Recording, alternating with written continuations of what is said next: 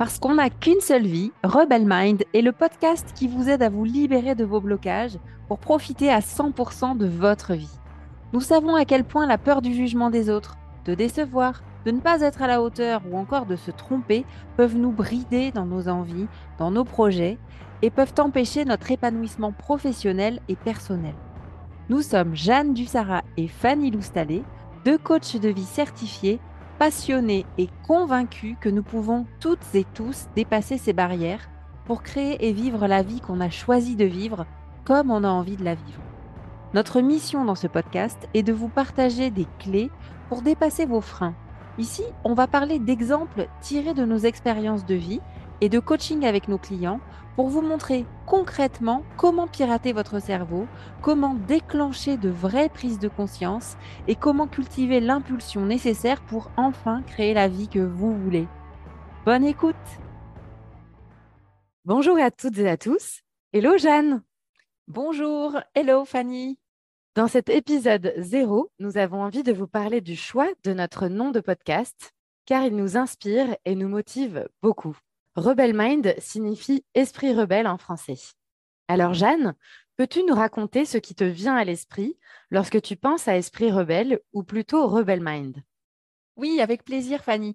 Je voudrais d'abord en préambule préciser qu'on a choisi un nom en anglais pour la simple raison que nous avons été formés au coaching dans une école américaine. Et donc, c'est un clin d'œil que nous faisons et un hommage aussi que nous rendons euh, à notre école.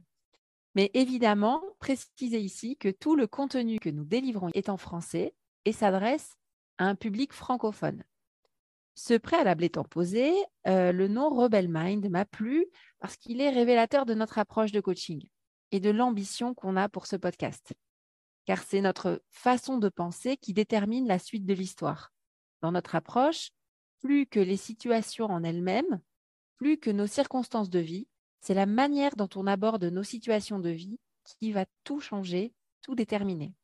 Au cours des épisodes que nous allons réaliser, on va donc parler de l'impact que nos pensées ont, du fait que nos pensées créent nos émotions et que nos émotions sont le moteur, le carburant des actions que l'on engage qui créent à leur tour nos résultats au quotidien.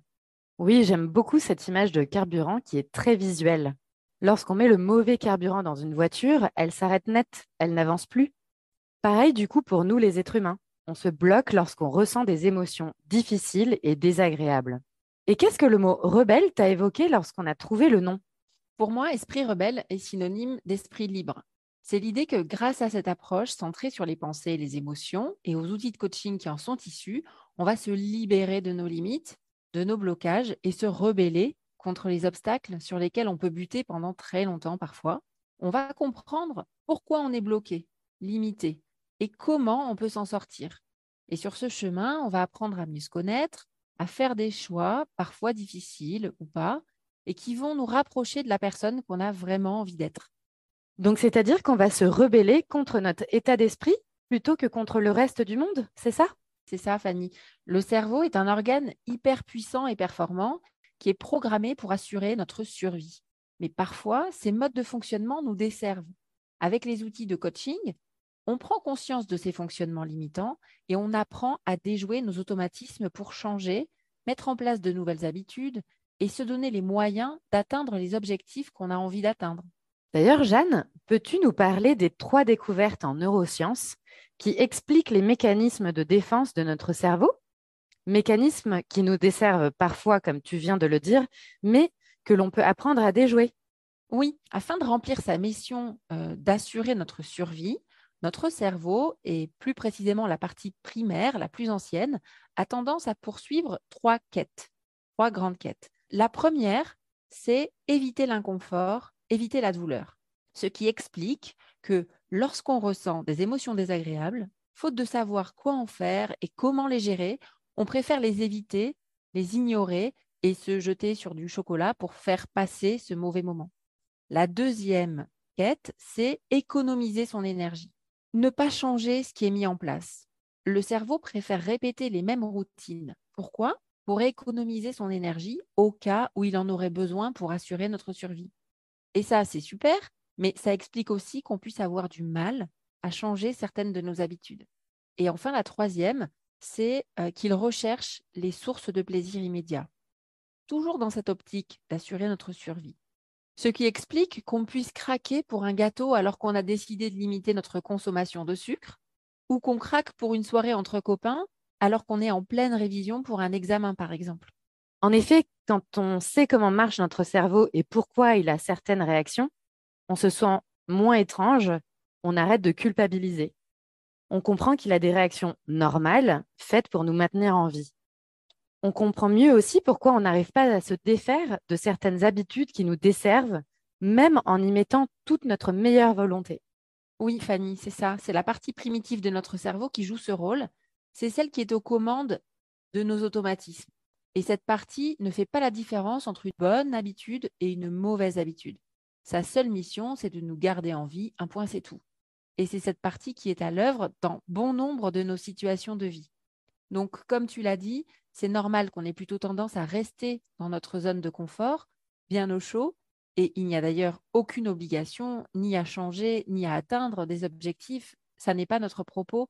Le seul problème, c'est que parfois on peut avoir l'impression de subir le quotidien, de faire les choses par habitude, mais sans les avoir vraiment décidées. Bref, de ne pas être vraiment aux commandes de notre vie. C'est alors tout l'enjeu du travail qu'on fait en coaching, on va apprendre à la maîtriser et à l'utiliser à bon escient. Tu veux dire qu'on peut donc se sentir enfermé dans nos schémas sans savoir comment faire pour les dépasser, pour les changer? Oui, absolument. Cette idée peut sembler paradoxale. Comment peut-on se sentir enfermé dans un schéma de pensée alors qu'on est libre de penser ce qu'on veut après tout? Nos pensées sont des choix. Eh bien, quand on creuse un peu, on se rend compte qu'on s'est approprié énormément de pensées qui ne font plus sens pour nous aujourd'hui et qui nous empêchent d'avancer dans le sens qu'on poursuit. Et qu'on continue à les penser malgré tout, par simple automatisme. C'est donc une des compétences précieuses qu'on veut transmettre dans ce podcast. Se rebeller en questionnant nos pensées, interroger notre façon de voir les choses et la manière dont elles nous poussent à agir. Par exemple, ce qu'on fait en fonction de notre environnement socio-culturel, des normes sociales, des injonctions, de tout ce qu'on a intégré et qui vient de l'extérieur. Ça veut dire observer nos croyances, les pensées qu'on a intégrées comme étant des vérités, qui sont tellement ancrées qu'on n'a même pas l'idée de les remettre en question. Donc pour toi, se rebeller, c'est renouer le dialogue avec soi. C'est se rendre compte finalement qu'on peut tout redécider, qu'on peut tout changer. Exactement. En d'autres termes, ça veut dire arrêter le mode automatique du cerveau et repasser aux commandes. Ce processus peut nous conduire à réaffirmer certaines décisions, certains choix qu'on a faits auparavant, et même à se les réapproprier, ou alors à identifier ce qui ne nous convient plus et à prioriser les champs qu'on veut investir pour y insuffler du changement. Et ça, c'est rebelle, dans le sens où on prend conscience de tout le pouvoir que nous pouvons gagner dans notre vie en agissant d'abord sur notre état d'esprit. Et toi, Fanny, qu'est-ce qui te vient à l'esprit quand tu penses rebel mind? Alors, je crois que pour moi, ce qui émane principalement du mot rebelle, c'est la valeur courage. J'ai compris avec le temps et la sagesse de l'âge qu'on peut être rebelle sans pour autant le revendiquer, l'affirmer haut et fort à tout bout de champ de façon bruyante ou visible. Car finalement, la rébellion peut aussi être silencieuse, fine, douce ou discrète. Or, ce ne sont pas forcément ces adjectifs-là qui nous viennent en tête en premier lorsqu'on entend le mot rebelle. Et c'est exactement pour ça que j'ai adoré ce nom pour le podcast. Car nous sommes toutes les deux des femmes euh, plutôt calmes, euh, en quête de sérénité, de respect, de douceur dans nos vies, mais sans pour autant accepter de rentrer dans les moules imposés par la société. Après toutes nos discussions ensemble, et dis-moi si je me trompe, j'ai l'impression que depuis que nous nous sommes faites coacher, nous n'avons plus peur de chercher notre vérité. Tout à fait. Et euh, est-ce que tu veux bien expliquer ce que tu veux dire quand tu dis chercher ta vérité? Bien sûr. Alors, pour moi, c'est d'affirmer mes désirs, mes besoins, mes préférences, mes envies, sans laisser les égaux de chacun, les injonctions, ma culture ou encore mes peurs empiéter sur ma liberté de penser et d'agir. Alors, bien sûr, euh, je suis humaine, je connais et ressens la peur. Je parle ici de la peur au sens large, donc euh, la peur euh, d'échouer, la peur d'être jugé, la peur de ne pas être assez. Mais je fais de mon mieux tous les jours pour ne pas me laisser paralyser par mes peurs. Je continue d'avancer dans la direction de mes objectifs en cultivant des pensées aidantes et en suivant mon intuition. Alors Jeanne, peux-tu nous donner des exemples concrets de comment dans ta vie de tous les jours tu utilises la rébellion ou le courage euh, En fait, à quoi ça ressemble pour toi? Oui, oui, Fanny, euh, je, peux, te parler des changements qui ont été rendus possibles euh, en intégrant cette notion de rébellion dans ma vie. Par exemple, une de mes plus grandes victoires, et la raison pour laquelle je me suis tournée vers le coaching au départ, c'était par rapport à mon rôle de maman. Et grâce au coaching, j'ai réussi à trouver ma place dans mon rôle de parent et j'ai développé et puis je développe au, jour le jour une relation avec mes filles qui me ravit et dont je suis vraiment très fière aujourd'hui. ça m'a permis aussi, autre exemple, d'apaiser la relation que j'avais mmh. avec mon corps et j'ai simplement arrêté de me torturer l'esprit avec la nourriture. autre exemple, j'ai aussi dépassé l'idée que les autres savent mieux que moi ce qui est bien pour moi et j'ai appris, et j'y travaille bien sûr encore, c'est un travail qui ne sera certainement jamais fini, à m'accorder du crédit, à décider et à valider mes propres choix sans avoir besoin de demander 10 avis à 10 personnes différentes. Par exemple, j'ai pris la décision de me former au coaching et j'ai suivi la formation au Texas pour devenir coach certifié. Et toi, Fanny, est-ce que tu as des exemples de ce que cette rébellion, ce courage t'ont apporté dans ta vie? Oui, j'en ai pas mal. Mais partons euh, sur, sur le thème du coaching. Avant de prendre la décision de m'inscrire à l'école Texas, mon cerveau me disait en boucle, tu ne vas quand même pas faire des études de coaching à ton âge, tout recommencer à zéro, alors que tous tes amis ont déjà un travail stable depuis des années, des gros salaires et des enfants. Eh bien, pourtant, c'est une des meilleures décisions que j'ai prises de ma vie. Alors, euh, vous dire que tout est simple tous les jours depuis ma prise de décision serait un énorme mensonge, mais ma vie est exactement telle que je la voulais et va dans la direction que je souhaitais au fond de moi depuis des années. Alors, bien sûr, mon cerveau déteste cette situation entrepreneuriale. Il essaye souvent de me dire, tu as eu des clients jusqu'à présent, mais tu ne sais pas de quoi l'avenir est fait. Ou encore, es-tu certaine d'être assez intelligente pour gérer une entreprise? Tout ce que tu as réussi à créer jusqu'à maintenant, c'est grâce à de la chance. Et euh, le pompon, c'est les autres entrepreneurs sont plus rapides que toi. Tu es trop lente dans ton développement. Alors euh, oui, oui, je vous sors les gros dossiers pour vous montrer que mon cerveau est fait comme le vôtre. Il résiste à la nouveauté et à l'incertitude et il est impatient.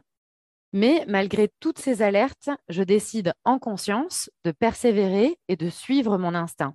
Finalement, je fais les choses donc à mon allure et je lui dis qu'au lieu de se comparer aux autres, bah, qu'il s'en inspire.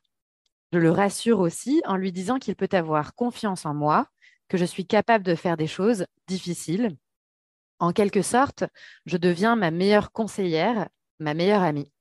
Ouais, je trouve ça vraiment intéressant, Fanny, que tu partages tes pensées limitantes avec nos auditeurs et nos auditrices, car en tant que coach, on nous renvoie souvent le fait que c'est quelque part, c'est plus facile pour nous. Alors que non, euh, bah, nous aussi, on a un cerveau humain comme tout le monde et qu'on a juste appris quelques méthodes pour nous sortir de nos boucles négatives. Et c'est euh, vraiment euh, ça aussi qu'on veut partager dans les prochains épisodes.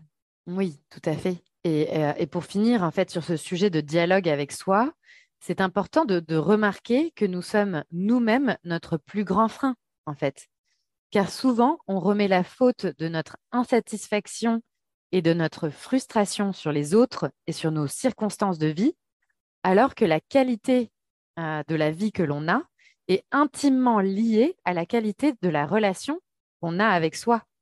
Donc pour moi, avoir un esprit rebelle, c'est le fait de continuer à avancer dans la direction qu'on pense être juste et bonne pour nous, malgré tous les scénarios catastrophes que nous propose notre cerveau il faut du courage, de la rébellion et de la discipline pour défier la réalité qu'il nous propose.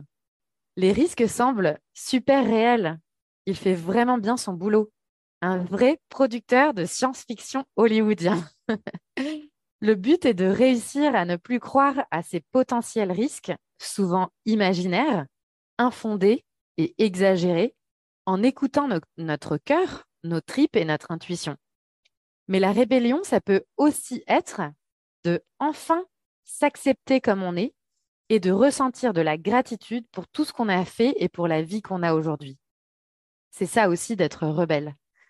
Aller contre la négativité et le pessimisme automatique pour s'ouvrir à la vie dans toute sa splendeur et sa beauté.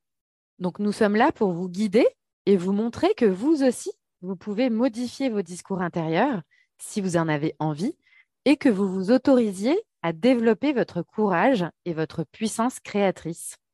D'ailleurs, j'adore ce mot autoriser car c'est ce que je vois le plus chez tous mes clients et clientes. Ils ne s'autorisent pas suivre leurs envies, leurs rêves et leur intuition. Alors, Jeanne, on arrive à la fin de l'épisode. C'est l'heure du mot de la fin. Oui, euh, Fanny. Euh, alors, il y a deux points qu'on tenait à préciser euh, en cette fin d'épisode.